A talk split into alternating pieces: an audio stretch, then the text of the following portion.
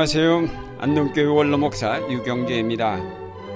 창세기 1장 첫 구절이 태초에 하나님이 천지를 창조하시니라입니다. 이 구절은 성경 전체와 관련된 구절이며 성경 전체의 열쇠라고 해도 과언이 아닙니다. 하나님이 천지를 창조하셨다는 것은 하나님이 이 역사의 주인이시며 또 그 역사를 책임지시는 분이심을 말합니다.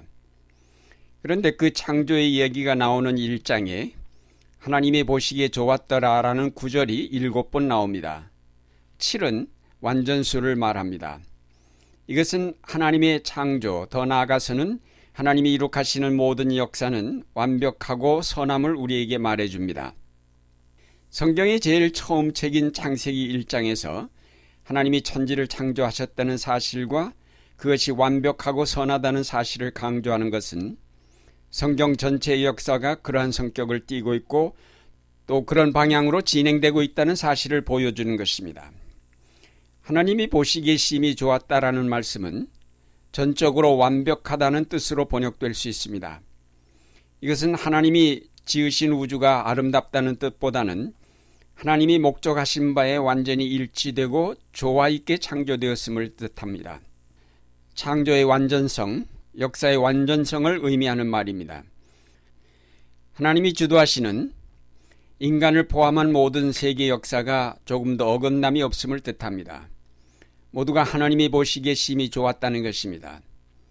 우린 잘못 생각하여 심히 좋았다는 표현은 인간이 타락하기 이전 세계에 대한 평가이지 타락한 세계에 대한 것은 아니라고 말하곤 합니다. 그러나 그렇지 않습니다.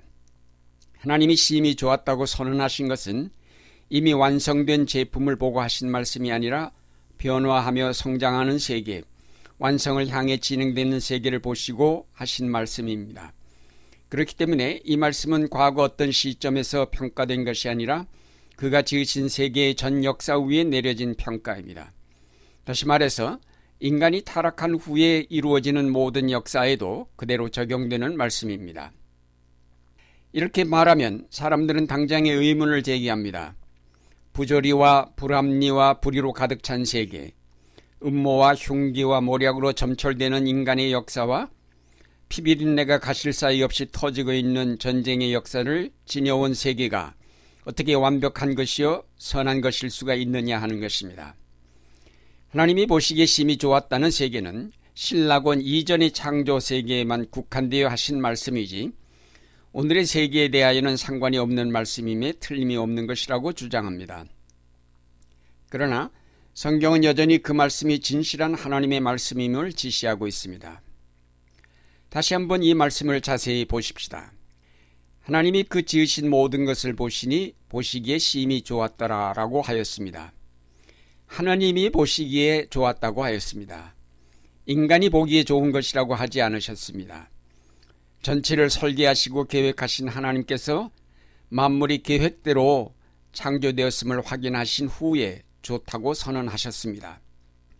사실상 창조된 모든 것이 심히 좋았다고 할 수 있는 분은 오직 창조주 하나님 한 분뿐입니다. 왜냐하면 그만이 그가 지으신 모든 세계를 알고 계시기 때문입니다. 전체를 알지 못하는 사람이 어떤 한 부분만을 보고 좋다 나쁘다고 평가를 내린다는 것은 어리석은 일입니다. 피조물인 인간에게는 창조 전반에 대하여 평가할 수 있는 자격이 없습니다. 지음받은 자가 어떻게 창조의 전 과정을 알 수 있으며 창조의 섭리를 이해할 수 있겠습니까? 그럼에도 우리는 아직도 이 하나님의 평가를 이해하기가 어렵습니다.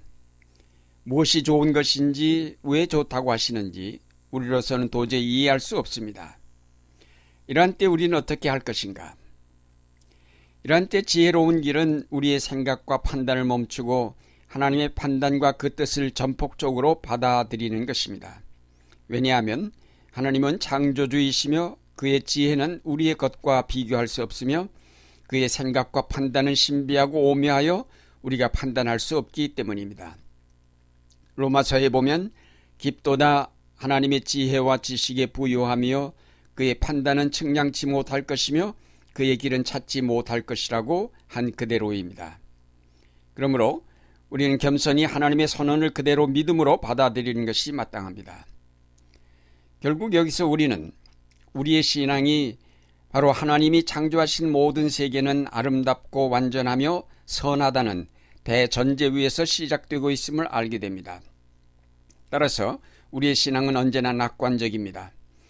지금 비록 인간의 잘못으로 말미암아 이 세계가 타락하고 더럽혀졌어도 하나님의 창조 섭리는 선하고 아름답고 완전하다는 것이 성경의 주장이요 우리의 신앙 고백이어야 합니다. 이러한 신앙은 곧 창조주 하나님께 대한 신앙이기도 합니다. 창조주 하나님은 완전하시며 선하시며 부족함이 없는 분이라는 신앙을 고백하는 것입니다. 구약의 이스라엘 백성은 이러한 창조 신앙으로 해서 그들은 수많은 고난 속에서도 언제나 긍정적이었으며 희망적인 삶을 살았습니다. 그러나 그들의 희망은 확실한 대답을 얻지 못한 채 신약시대로 인계되었습니다. 하나님이 보시기에 선하였다는 긍정적인 신앙이 예수 그리스도로 말미암아 구체화되어 우리에게 실현되므로 오늘 우리는 좋았다고 선언된 창조의 신비를 옛 이스라엘 백성보다 더욱 분명하게 깨닫게 되었습니다. 과거의 이스라엘 백성은 실현되지 아니한 희망 속에 살았지만 오늘 우리는 실현된 희망 속에 살고 있습니다. 예수 그리스도는 그 자신이 천지 창조에 동참하신 말씀으로서 빛과 생명으로 이 땅에 오시어 완전한 재창조의 역사를 이룩하셨습니다. 이제 우리는 예수 그리스도를 믿음으로 해서 하나님의 나라에 대한 희망 속에 살게 되었습니다. 우리를 지배하던 모든 죄와 죽음의 굴레로부터 자유롭게 된 우리에게 부정적인 것이란 있을 수 없습니다. 우리는 불행을 만나도 고난을 당해도 역경에 처해도 결코 낙심하지 않습니다. 왜냐하면 모든 것이 좋게 모든 것이 선하게 귀결될 것을 알기 때문입니다. 하나님은 그를 사랑하는 자들에게는 모든 것이 합하여 선을 이루게 하시기 때문입니다. 하나님 보시기에 좋았다는 신앙 고백은 오늘 우리가 이해할 수 없는 고난의 역사까지도 선한 것으로 받아들일 것을 주저하지 않게 합니다. 우리의 긍정적이고 낙관적인 신앙은 경박한 인생의 경험에 의해서 이루어진 것이 아니라 오랜 고난의 역사를 통해서 얻어진 신앙이요. 십자가의 죽음을 통해서 고백된 신앙입니다. 그렇기 때문에 우리의 신앙은 고난을 만날 때에 성장하고 시련을 당할 때에 더욱 확고해집니다. 이렇게 단련받은 신앙일수록 하나님의 모든 역사는 선하고 완벽하다는 고백의 의미를 알게 됩니다. 그래서 사도 바울은 로마서에서 말하기를 우리가 환란 중에도 즐거워하나니 이는 환란은 인내를 인내는 연단을, 연단은 소망을 이루는 줄 안다고 하였습니다. 여러분, 오늘 우리는 격동하는 세계 속에 살고 있습니다. 점점 더 어두운 그림자가 덮이고 있는 지구 위에서 불안과 공포에 시달리면서 살고 있습니다. 그러나 이러한 때일수록 우리에게 필요한 것은 낙관적인 신앙입니다. 이 모든 고난의 역사에도 하나님은 여기 아름답고 선한 하나님의 나라를 세워가고 계시다는 확고한 믿음을 지닐 때 우린 오히려 이 혼돈과 어둠을 뚫고 비춰오는 찬란한 빛을 보며 희망찬 미래의 꿈을 지닐 수 있을 것입니다.